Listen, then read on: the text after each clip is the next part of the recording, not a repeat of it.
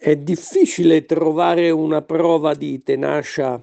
eh, più forte, più totale di quella di Dante nel percorso di costruzione della sua opera che lo porta a un certo punto, quando sta per concludere, a esclamare se mai continga che il poema sacro al quale ha posto mano è cielo e terra e che m'ha fatto per più anni macro, ecco una tenacia proprio nel, nel, portare a compimento quest'opera che ha logorato addirittura non solo l'anima ma il corpo del poeta. Eh, tenacia poi c'è la tenacia del percorso eh, suo di pellegrino nell'oltretomba. Eh, Virgilio, eh, per esempio, deve stimolarlo ogni tanto ad, ad, a dar prova eh, di, di, questa tenacia. A un certo punto eh, del Purgatorio del quinto canto addirittura lo invita a, a, a non eh,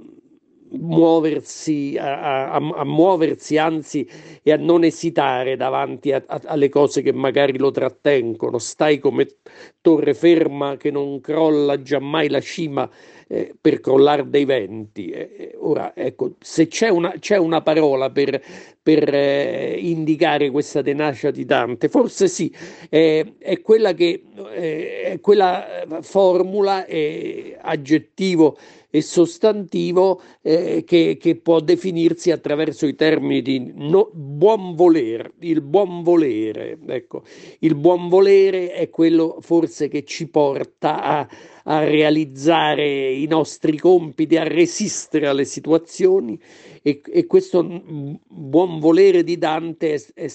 legato fortemente, strettamente alla responsabilità che lo guida nel suo cammino. Ecco, forse oggi possiamo evocare eh, un buon volere necessario e responsabile per aiutarci a uscire da questa situazione e a progettare anche un mondo forse un po' migliore, un po' meno pericoloso di quello che abbiamo lasciato alle spalle.